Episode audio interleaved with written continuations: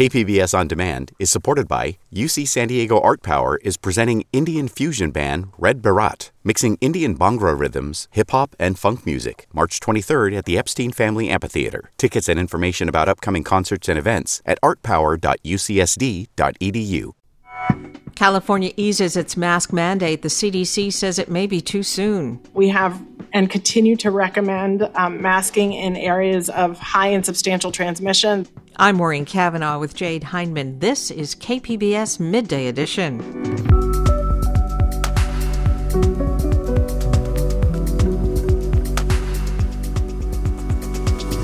Another round of paid COVID sick leave is approved for California workers. The impact on workers who don't have the choice to work from home or have enough vacation or sick time to cushion this has been pretty profound.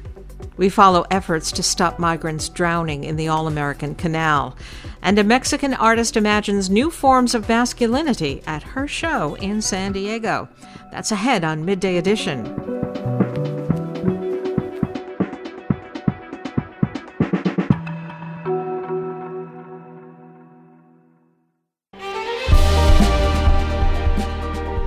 Hi, I'm Bill Hoehn. And I'm Ted Hoehn. Over the past 50 years, our family has brought many world class dealerships to Carlsbad, including Mercedes Benz, Porsche, Audi, Honda, Acura, Jaguar, and Land Rover. That's right. This year we're celebrating 50 years in Carlsbad. So, on behalf of the entire Hoehn family, we want to thank San Diego. Throughout the years, We've taken tremendous pride in meeting and even exceeding our customers' automotive needs. We value the relationships with our clients and look forward to serving you for years to come. We invite you to visit one of the Hoehn Carlsbad dealerships or Hoehnmotors.com.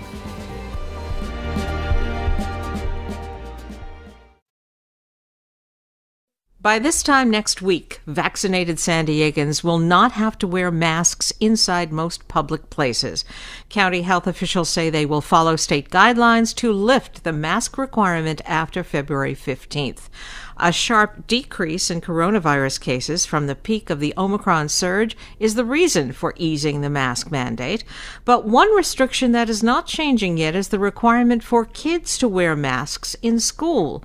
State and county officials say they are working on that. Joining me is KPBS health reporter Matt Hoffman. Hi, Matt. Hey, Maureen. Now, how sharply have coronavirus cases dropped to cause health officials to lift the mask mandate? Well, what we're hearing from state officials, the state health department actually, is that there's been a 65% decrease uh, in cases since the peak of the Omicron surge. And that was just, we saw that a few weeks ago too. Also, Maureen, the state is saying that, you know, hospitalizations, we know that there is definitely a lag factor from when cases come to when those hospitalizations come. And they say that those are starting to plateau across the state. Unvaccinated people will still be required to wear masks, though. That must be hard to enforce. That's going to be uh, very challenging for businesses to enforce. Keep in mind, we've been here before too. You know, this other one was implemented in December, this mask mandate, the universal one, uh, when we saw cases sharply increasing. We had it there before, and yeah, we saw a lot of local businesses saying, hey, I don't want to be the mask police. You know, uh, the state did put out some guidance saying for businesses saying, you know, that they can choose to ask people, they can do a vaccine, you know, verification system, say, hey, are you vaccinated? Uh, if not, you have to wear a mask. They can implement their own mask mandates. Um, but it's going to be tough for businesses to sort of choose, you know, uh, where they stand on this. What are the exceptions? Where will vaccinated people still be required to wear masks? pretty much any public place that requires some sort of like transit. So we're talking about like airports. You know, every time you go on the airplane, you have to wear it not only when you're like getting your bag checking in, when you're actually on the plane, public transit. So that includes things like if you're taking a, any kind of boating public transit or even like a trolley, something like that, or one of those sprinter trains. Um, also includes things like hospitals, long term care facilities, and some of that's due to federal regulations as well too. So uh, there is still universal masking required in some places, but obviously uh, masks can come off for for vaccinated people in a lot of indoor places now. Now, Los Angeles County is not lifting its mask mandate next week. Is that right? That is right. Yeah, Los Angeles County, they've sort of had this position for a while that they say that they are not going to be lifting their mask mandate. Um, and we know that the, the, the, you know, when you look at the triggers and stuff like that, we're still in the red. You know, San Diego County even uh, showing that there's still a high transmission, even though cases have gone down. Likely the same up there in Los Angeles County. Uh, but we have heard from our health department that they will be following the state guidance, that they will not be getting ahead of it, so to speak, or they will not be continuing with the indoor mask mandate. I'm curious about what the mask requirements are for big events like the Super Bowl this Sunday. Yeah, you know, there was a lot of attention paid to the last game that was there when the governor uh, was photographed without his mask a couple times. But SoFi Stadium, uh, they have some of their own requirements. That's where that game's going to be played uh, up there in Los Angeles. They require uh, either full proof of vaccination or a negative or recent negative COVID 19 test. Uh, now, in addition to that, uh, they say that masks are required at all times uh, during the game, and they say obviously that that's because uh, of a Los Angeles County public health order, um, and that's unless you're actively eating or drinking. Let's talk about masks for kids in K through 12 schools. What are county officials saying about that? Yeah, so that mandate is still in place. You know, that still is there along with public transit, hospitals, all that. Kids still have to wear masks in schools. And we know that schools have been a driver of infection, you know, not just for kids in general, but for kids taking it back home. And then we just heard here in San Diego County, uh, the chairman of the county supervisors, Nathan Fletcher, uh, he introduced a motion to have county uh, staff work with the state to try to uh, change these mask rules, to slowly phase them out. And he basically says, uh, you know, look, we've had a very high uptick in terms of at least first doses here in San Diego, more than 90% of residents that are ages five and over. Now, we know that some of that's been lagging for some of the younger kids, but he says, you know, now is the time that passed on a unanimous motion for the board. Um, and we have heard from the state that they say, you know, while they are implementing these changes in terms of the 15th, that they recognize and they are working on making changes inside of schools. So I would say within the next couple weeks, there could be some news in terms of masking inside of schools. After California announced an end to the mask mandate, the CDC director in Washington says now is not the time to lift the mask mandate. Here's what CDC Director Dr. Rochelle Walensky had to say about it yesterday. Right now, our CDC guidance has not changed. Um, we have and continue to recommend um, masking in areas of high and substantial transmission. That is essentially everywhere in the country in public indoor settings. We continue to recommend universal masking in our schools. Why does the CDC director say states should wait? Well, Maureen, you know, she did an interview with Reuters where she talked about hospital capacity, and she points to that as one of the most important metrics that we're watching here. And we know in San Diego County and California, some of those hospital rates have been have been going down for COVID for sure. Uh, but she says, you know, nationwide that a majority of hospitals are overwhelmed by COVID cases right now still. So she's pointing to that, saying, look, you know, in, in majority parts of the country, hospitals are being overwhelmed, and we need to slow the surge. And we know that masks work. You know, there was that new CDC study that came out out. So they're saying do everything you can still while we're still at high levels of transmission. Keep in mind, while the mask mandate is going away here in San Diego, we're still hitting the red levels for transmission. So it's still high. So she's saying we need to do everything we can to slow that transmission. And she points that in schools specifically, saying that they're recommending that schools continue uh, universal masking. To counter that, what are California health officials pointing to about why this is a good time to lift the mask mandate? They're saying that the situation has improved and sort of uh, going in line with what they've been doing the whole entire time is they're following the science, following the data. Case rates are dropping in certain parts of the state, a majority of parts of the state that they say, um, and they say now is the time. And it'll be interesting to see if there's any pushback or, or if there's any resistance in terms of changing the masking inside of schools. You know, we know we hear from a you know maybe a, a vocal minority of parents or maybe a vocal majority of parents uh, that they want to have choice, uh, but don't be surprised too uh, when you see these mask requirements go away on the 15th, Maureen, that a lot of people are probably still going to want to wear their masks, or you'll probably still see a lot of people wearing their masks, especially with transmission uh, still being in those red levels. I've been speaking with KPBS health reporter Matt Hoffman. Matt, thank you. Thanks, Maureen.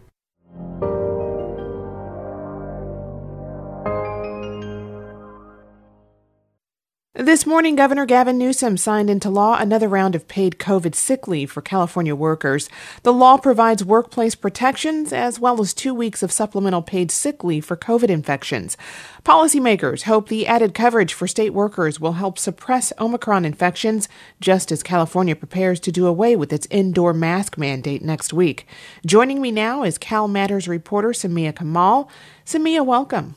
Thank you. Thanks for having me. Can you start off by telling us what was approved in this new deal by lawmakers? So, the leave policy requires companies that have 26 or more employees to provide up to 80 hours of paid leave for COVID related reasons. There are some differences from the policy that was in place last year. For example, to get the vaccine or to recover from side effects, a worker would get just 24 hours off. Also, instead of getting the full 80 hours at once, a worker would be able to get 40 hours. And then for the second 40, they would need to show a positive test for themselves or for a family member that they need to stay home to take care of. How have workers been faring since the state's previous sick leave mandate expired in September? Yeah, we've seen either people going into work sick because they need to pay their bills, and that has led to more of a spread of the virus. Um, in December, the state recorded 445 workplace outbreaks, and the state public health department says even that's probably an undercount. So, in effect, it you know prolongs the labor shortage and it, it, adds to the spread. It causes more people to be out sick. Um, others have had to forego pay or leave their jobs. Those who have kids whose schools have had outbreaks, they have needed to stay home sometimes multiple times. So the impact on workers who don't have the choice to work from home or have enough vacation or sick time to, you know, cushion this has, has been pretty profound. You mentioned this applies to companies with 26 or more employees. Now, this is obviously a big deal for those eligible for renewed coverage, but it seems like plenty of workers will be left out of these new protections. Is that the case? It is the case in California. About 90% of companies have uh, under 26 employees. So that exemption does leave out about one in four workers in the state. At the same time, you know, these small businesses are the ones that can't really afford to take on that cost. So uh, that's kind of why this has been um, a while in the works to come to some kind of compromise that provides leave to some workers and um, tries not to put you know more small businesses um, out of business. You know, we actually had a question from a listener who was curious as to why the new round of coverage will only be retroactive back to the beginning of the year, since the last round of statewide COVID leave actually expired last September. Um, that would leave out three months of coverage. Do we know anything about why that is? Yeah, that's a great question. And the reason that the leave expired back in September was because it was funded by a federal tax credit that is no longer available. So it's taken some time for the state to come to a compromise with business groups, for example, about how to continue this leave that businesses will be funding, but without, you know, hurting them further. So the package actually includes different measures such as small business grants, um, research and development tax credits, and it also um, opens up emergency relief funding for the governor to to provide uh, increased capacity for testing and vaccination efforts. So it's it's kind of a package meant to address the needs of, of a few different groups and interests. In the time since the previous sick leave coverage expired, uh, we saw the Omicron surge peak across the country. How did that impact a workforce that was short on paid virus sick leave? I think we saw two two things happening. One was that you had people trying to power through because their livelihoods or their workplaces depended on them and they were, you know, continuing to work regardless of exposure. Um, and because for some people the Omicron variant systems were less severe, it sort of impacted people's behavior differently than in the past. And as a result, that did create more danger for those who are still at high risk. Um, on the other hand, I think for a lot of people, especially those who don't have the ability to work remotely, um, the pandemic has been a real time of reflection about what work means, what are the risks, what are the benefits, and you know, for those who have a choice, how do they want to uh, spend their their time and their skill? So I think the impact on the labor shortage is that some people don't, you know, have the choice to to drop out of the workforce, but some are really rethinking uh, what they want to do and um, how they want to do it. What new provisions have been made for employees under the new sick leave policy? So, as we talked about, the paid leave is retroactive to January 1st, and the law doesn't require employers to collect documentation for the retroactive leave, but it does give them the option. And it's broken up a bit this time where you can get 40 hours up front, but for the second set of 40, um, you do have to provide a positive test for yourself or from someone in your family. And this has been a key priority of labor organizations in the state. What's been the response from them now that this has passed? Yeah, labor groups have been satisfied that the legislature and the governor have heard the concerns that they've been expressing for months, you know, since before the prior leave expired in September. Um, in particular, some unions noted that a lot of frontline workers tend to be people of color. So it's this paid leave is one step to try and bridge that inequity between workers who have remote ability to work and a lot of paid sick time and vacation time and those who don't. And any sense of how long this new coverage will last until? The coverage lasts until September 30th of this year to accommodate not just the current surge, which we're start just starting to see subside, but in the event of future outbreaks as well. We mentioned earlier that Governor Newsom signed this law into effect today. So what's next? It will take 10 days before the law goes into effect. And um, not only will the paid sick leave bill go into effect, but it's part of a package of emergency relief for COVID that includes, you know, increased testing capacity, money to the State Department of Public Health, to the Department of Corrections to amp up testing, vaccine efforts, outreach, um, as well as the uh, small business grants and, and tax credits in research and development for businesses. So I think the hope is really to meet the needs of, you know, various interests throughout the state. I've been speaking with Cal Matters reporter Sameea Kamal. Sameea, thank you so much for joining us. Thank you.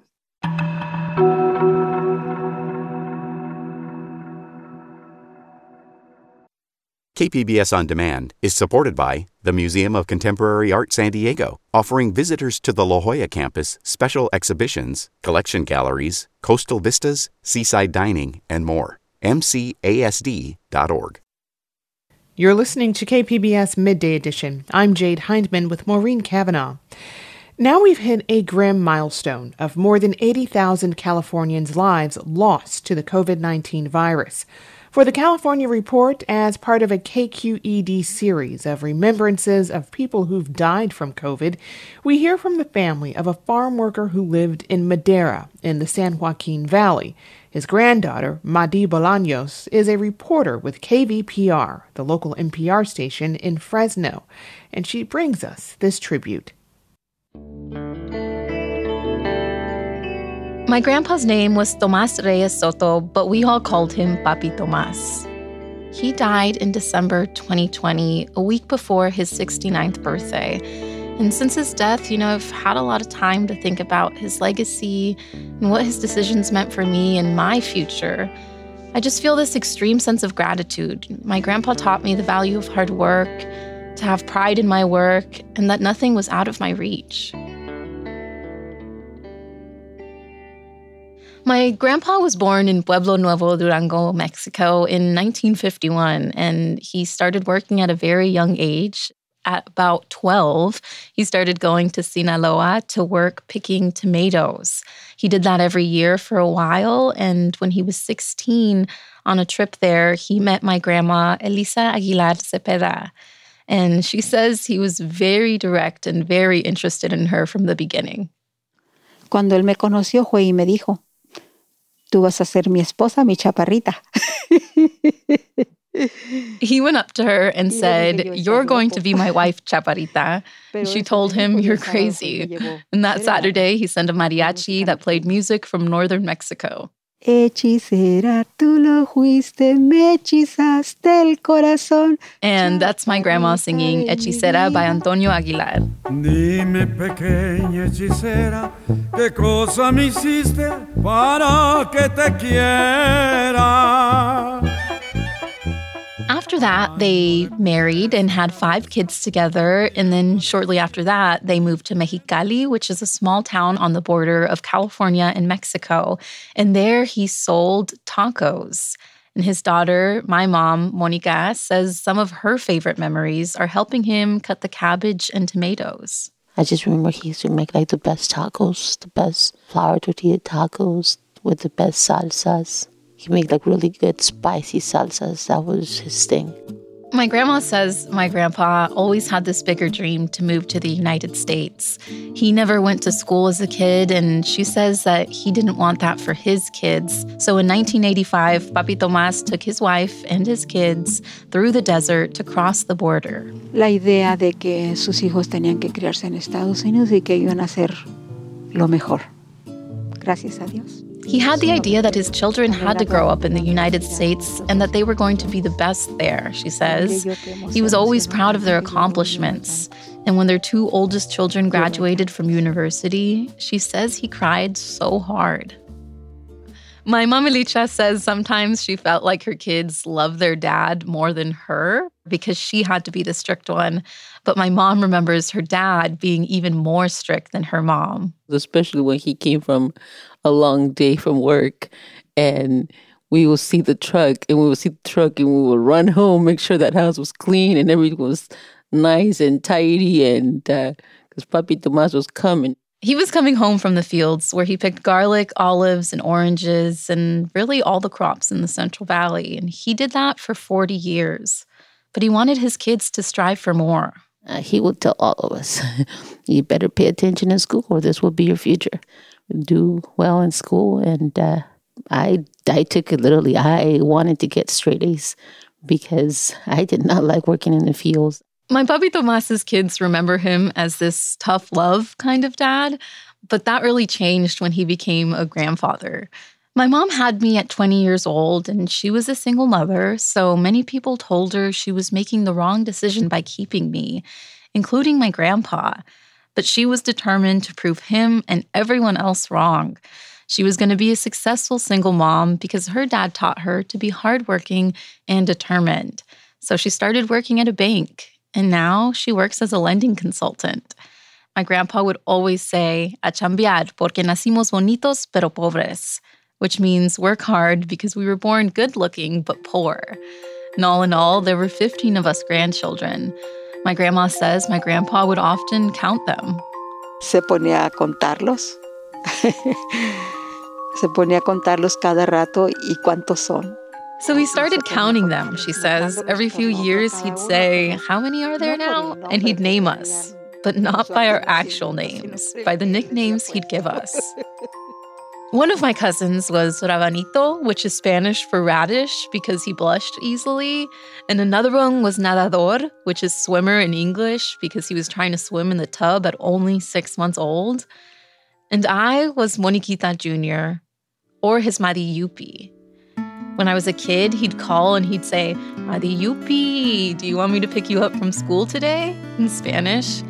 And after class, I'd run out and I'd see him waiting for me in his pickup truck wearing his jeans, button up shirt, hat, and his signature mustache, which he dyed black regularly uh, while the rest of his hair turned gray. And uh, on one of those days, I remember we stopped at the gas station and he called out to a woman on the street. He had told her, Be careful, immigration agents are driving around the neighborhood. He was always looking out for his undocumented community and for us grandkids. Good morning, feliz cumpleaños, happy birthday. My grandpa had all of his grandchildren's birthdays memorized, and he'd call us every year on our birthday. Here's the last voicemail he left me on my birthday in 2020. Happy birthday to Ari, to you. Ay, princess. Que tenga un hermoso día. Que Dios me los cuide. I could always count on my papi Tomas. He taught me what unconditional love is. He was a second father to all of us grandchildren. And he was even a father figure to his niece and nephew who didn't have a present father. When the pandemic started, my papi Tomas took it very seriously. He did have to go to work in the fields, though, but that's pretty much all he did. Uh, and then in late November, my mom Elicha contracted COVID from working as a housekeeper at the hospital. My papi Tomas took care of her. Then a week or so later, he contracted the virus, and so did my mom. My body was in a lot of pain. And all I can think of, I'm like, I hope that my dad is not in the same pain that I am going through. And the next day, when we learned that he had passed away, it was painful and, and it's still painful. He had been sick for a few days, and my mom Licha tried convincing him to go to the hospital, but he didn't want to die alone. My mama Licha worked at the hospital, so she told him she would check on him, but he still said no. When he died, my mama Licha found him after working a night shift at the hospital. His kids and most of his grandkids showed up at the house shortly after hearing the news. But we were right parked right there outside the driveway. This is my cousin Melanie. I remember the things so vividly. I remember I remember my mom screaming really loud and she's like, "Oh no, no, no, like you're lying." Like in Spanish, she was like, "You're lying, you're lying." No, he's fine, he's fine. My papi Tomas passed away on December 13th, 2020. He died in his sleep on his side with his hands clasped together in front of him. For everyone, including my mom, the grief is still very real. It doesn't feel like it's real and it's it's been a year and and a month. You never want to go through that pain that you that your parents are gone, especially someone that you care so much.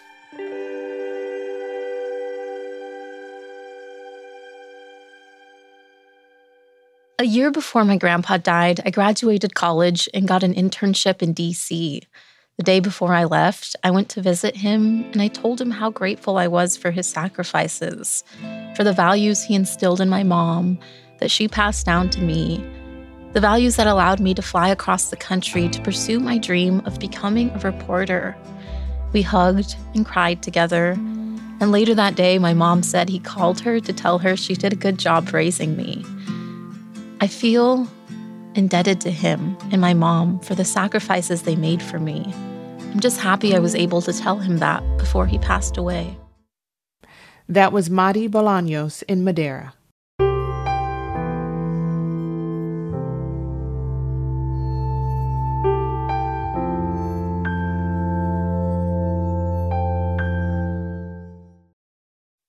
2021 was the deadliest year on record for migrants crossing the border, according to Customs and Border Protection. In Imperial County, migrants continue to drown in the All American Canal. KPBS border reporter Gustavo Solis explains why drownings are increasing and talks with people trying to do something about it. Everything John Hunter thought he knew about illegal immigration changed when he went on a nighttime ride along with Border Patrol agents in 2000. They used night vision goggles to spot a group of migrants on the U.S. side of the border. Hunter still remembers the rush when they moved in on the group. We went down and busted him. Turned out there were six little ladies sitting there on the ground, and they had their purses out. I'm going, I don't feel like such a stud. Here I am busting someone who looks like my, my mother or my grandmother or my sister's cook. It's sort of, it's not like a manly thing to do, you know? Hunter is a staunch Republican the brother and uncle of former San Diego Congressman Duncan Hunter Sr. and Jr. Until that night, his image of people crossing illegally were bad hombres and macho muchachos, as he calls them. But that's not what he saw. He saw poor people trying to survive, women and children fleeing violence. Soon after, he began leaving water bottles along the border's rugged mountains and treacherous desert. Then he focused his attention on the All American Canal in Imperial County, where more than 550 migrants have drowned to death while trying to cross the border since at least the 1990s. He looked into who was drowning and found the same thing. These are just ordinary people that drown crossing. These are not the cartels.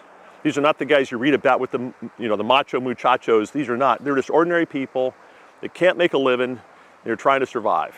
The All American Canal is an 82 mile waterway that runs along the U.S. border as it carries water from the Colorado River to Southern California. It's managed by the Imperial Irrigation District. The canal is notoriously deadly for migrants trying to cross the border illegally. It's 200 feet wide and about 20 feet deep in some areas. CBP agent John Mendoza explains why the canal is deceptively dangerous. A lot of the migrants don't know the threats that the water has. What may appear to be calm on the top may not be so on the bottom. There's a lot of strong currents and undertows that can take someone very easily underneath um, the water. In 2010, John and his wife Laura led efforts to install 1,000 safety buoys and ladders along the canal. It was an uphill battle. Some irrigation district board members and staff thought the safety measures would make it too easy for people to cross the border illegally. Former irrigation district board member Michael Abatti supported Hunter's proposals, but he faced pushback from his own agency. There was some arrogance on some of this uh, staff that said, "What are you, what are you going to do? Just build a bridge so they can come across?" I said, "Not asking to build a bridge, but it definitely wasn't meant to be the end of the road for a lot of people." But then 60 Minutes came to town and did an expose on the canal deaths. After that, the irrigation district agreed to install 103 buoys along the canal, one every half mile on the east side and one every mile on the west side. And the buoys made a difference. The number of drownings decreased. Border Patrol agents say the buoys actually helped them rescue migrants in the canal. If we have to apprehend a group or we have to rescue a group of individuals that may be struggling in the water, we can use the buoy lines uh, as a reference. The irrigation district has not increased the number of safety buoys along the canal since 2010, and data shows that drowning deaths are increasing, particularly along the western part of the canal that has fewer buoy lines. Irrigation district officials declined a KPBS interview request. A spokesperson says the agency has installed 40 warning signs along the canal in recent years. This is in addition to more than 1,300 signs that had already been installed. Still, 47 migrants have drowned in the canal since 2015, 14 of them last year. Hunter says it's time to add more buoys. Right, the data indicates that they're, they're drowning close to Mexicali or close to Winter Haven where there aren't the buoys. And so no, that is, it's pretty common sense, right? Out, these are common sense things. You don't have to be a rocket scientist to make an estimate that it'll work. Abatti agrees with Hunter, but he does not think the current irrigation board will prioritize this issue. It's not acceptable. I mean, I think we can do better. I wish they'd do better. I mean, if you, they don't like the buoy system, I say, well, try something else, but try something. They're not trying anything. And that's what's, uh, what's frustrating today. Joining me is KPBS border reporter Gustavo Solis. And Gustavo, welcome. Hello, Maureen. Thanks for having me. People who want to cross the border, they must know the All American Canal is dangerous to swim across. Why are so many still taking that route? Well, Maureen, uh, they do know it's dangerous, uh, and they just choose to cross anyway, right? They cross because whatever violence they're fleeing from is worse than the canal, or the lure of financial gain in the United States is worth the risk of crossing. And that's kind of something I went into in the, the written part of the story that the federal government's uh, border enforcement policy is based on deterrence, right? The theory is that if you make the border really, really dangerous to cross, no one will cross it. But experts I spoke with say that policy kind of ignores the economic and violence related factors that drive people to migration in the first place. So we know the tragic death toll in trying to cross the canal, but apparently many people must still be successful in getting across. Is that right? Yeah, yeah, that is right. There are far more uh, successes than failures. Um, we have data from Customs and Border Protection that shows uh, more than 100 migrants have been rescued along the canal over the last four years, which is more than double the number of migrants who have drowned in the canal. Uh, now, it's important to note that success is a relative term, right? The people who are rescued by CBP are mostly arrested and sent back to Mexico.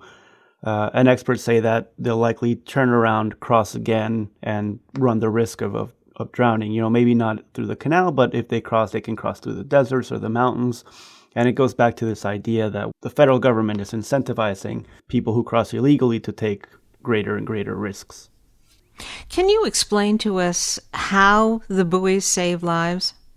Yeah, they, I mean, the buoys save lives uh, by giving people something to grab onto, right? Uh, if you think about the canal, it's it's this big waterway as as wide as 200 feet and as deep as 20 feet in some points, and is constantly flowing westward.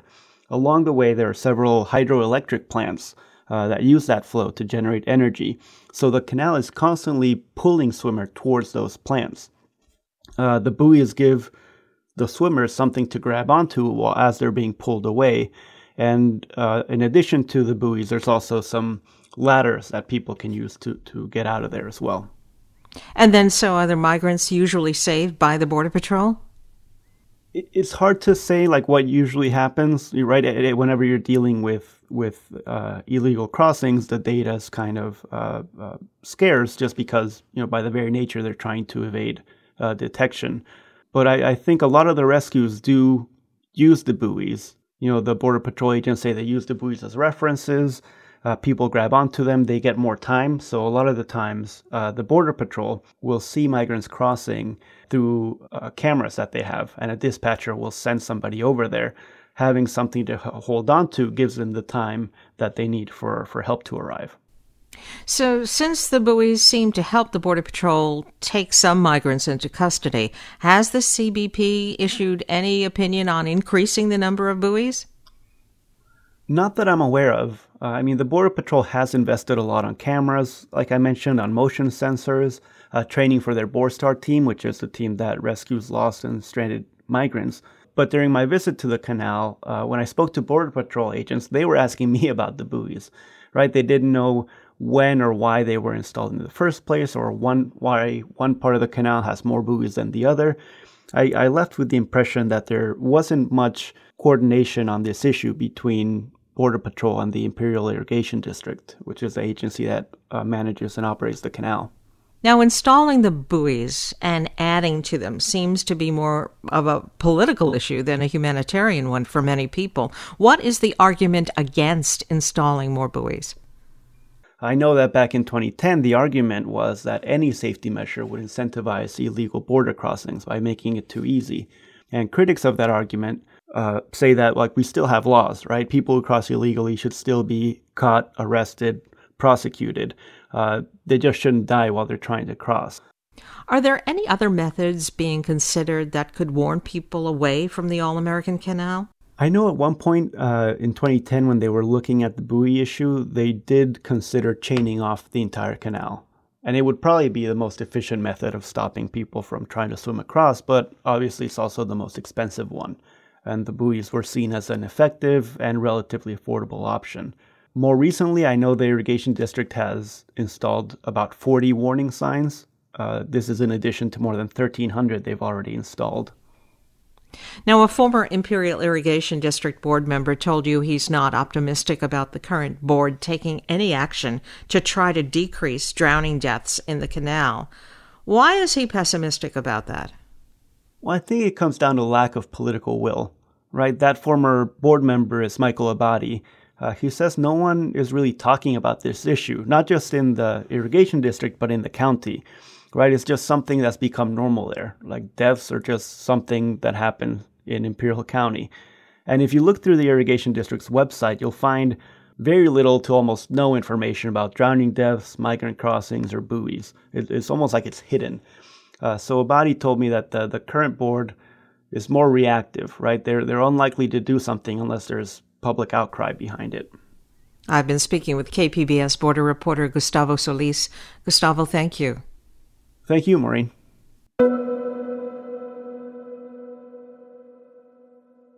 KPBS On Demand is supported by Under the Sun Foundation, presenting the Candlewood Arts Festival in Borrego Springs, featuring temporary public art projects that engage community and place. March 23rd. More at candlewoodartsfestival.org.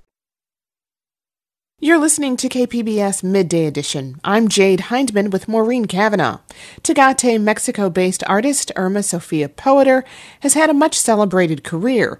She won the San Diego Art Prize in 2016 and has shown her work around the world. New Man, A Woman's Gaze is her solo exhibition opening this weekend at Bread and Salt, and the pieces range from embroidered suits installed on mannequins to classical looking tapestries. It's a study on gender and an imagining of a new form of masculinity. Irma Sofia Poeter recently spoke with KPBS arts producer and editor Julia Dixon Evans. Here's their conversation. So, you began your career working in fashion design and you studied fashion in university. How has it served as a stepping stone to other artistic practices? Well, I studied a couple years of architecture first. And then after going to architecture, I took some classes and some courses in fashion, fashion merchandising, and fashion design. And that really resonated with me the idea of creating clothing. Because uh, when I was very small, I used to hear uh, stories of my grandmother and how she would make these beautiful dresses made out of this fabric that would find very inexpensive and she would create these beautiful garments you know and everybody was marveled about it. So my mom used to tell me all these stories and for me fabric represented this uh, material that could do magic. So uh, when i started doing uh, clothing that really resonated with what my creative inputs and what i wanted to take out so I was painting at the time and then I was doing fashion both. But then I decided to work with fabric I started incorporating fabric not as fashion design, but incorporating fabric as a material. And that's how I started. That was in 1998 when I did my first textile piece that wasn't clothing. So, this exhibition, it's called New Man, A Woman's Gaze. It takes on gender, specifically men, which is something we've seen in your work for a while. And in your artist statement, you're defining this hopeful new man as someone who, quote, blurs the violent gender binary. Can you tell us a little more about this? A new man started with a pandemic. And when the pandemic started, you know, I started questioning my role as an artist. You know, if I wasn't able to do art, then what would I be doing? You know, and I started questioning also the infrastructure in which we live, you know, and and how everything is so male orienting and that's why you know the earth is in such a bad place because there isn't this balance you know between the feminine and the masculine and a lot of my work has to do with that so i started thinking about this and that's where the idea of new man came so I wanted to ask you a little bit about some of these works in New Man, A Woman's Gaze. Some of the imagery is a bit explicit. There's phalluses and the such, but they're all obscured in sculpture or with sequined cloth. And I'd love to hear about a few of these works and the way that you chose those materials. Yeah, I chose a lot of sequins, a lot of beading, a lot of lace, a lot of soft colors, a lot of textures, because that is language of women, I think, you know, that really attracts us. You know, fabric is an ephemeral material. It's something that you can handle it with your hands, you know, it's uh, very easy to work with. So I wanted to use that material to express the feminine side in men. It's an iconic art. You see this all the time. In all the pieces of New Man, the phallus is in repose. And the idea behind all this is that I think we as not only men, this society as a total is really geared into being like very you know doing things you know very goal oriented. Just do this. Your goal your ambition you have to be very focused. And i think that just by being just by you know having no agendas at all just being yourself just enjoying the moment in the present. So that is what i wanted to express with the phallus in this condition. And so much is said about the man's gaze and how it's dictated generations of not just beauty standards, but art, societal structures, even policy. And there's something a bit playful about you turning it around to be the woman's gaze, but also still incredibly serious. So, could you talk a little bit about what a woman's gaze means to you? A woman's gaze is giving us the permission to look and to have that power of being able to look without shame, without inhibition, just with joy, you know, and all these materials are just emphasize this joy because it's a joyful experience. Uh, it's not castrating, there's no boundaries, it's just very open and very sensual and uh, very soft so that's why I thought it was very important also, you know, putting that woman's gaze into the title of the show. First, it was only new men, but I said, you know, well, it doesn't have to do with sexual preferences. It doesn't have to do with sexual orientation or, or anything. That's why I wanted to kind of have that there. And what role does art play in tackling gender constructs? I think it has a really, really big role because you know you can have all these political policies you have all these you know projects they're up in the air you know of how things should be done or new ways of tackling you know situations. But with art and sometimes you get a little bit put off because maybe it's too technical maybe it's you know it's not on your radar you can't understand it.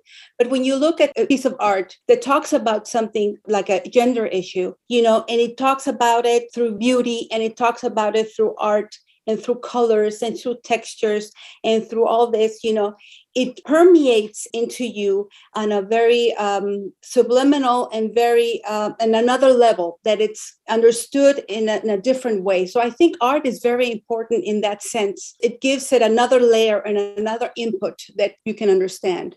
And over the course of your career, you have shown work around the world, but the last few years have slowed everyone down. We've all been kept closer to home. What's it like emerging from this period to now show work at Bread and Salt in San Diego.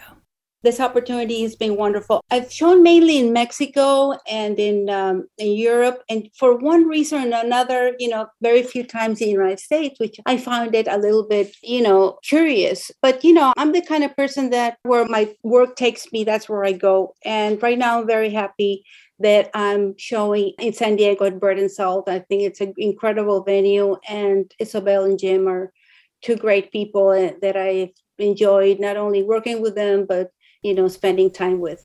Well, thank you so much. It has been wonderful talking to you. Well, thank you, Julia. That was Tecate artist Irma Sofia Poeter speaking with KPBS arts producer and editor Julia Dixon Evans. Her exhibition, A New Man, A Woman's Gaze, opens at Bread and Salt on Saturday with a reception from 5 to 8 p.m.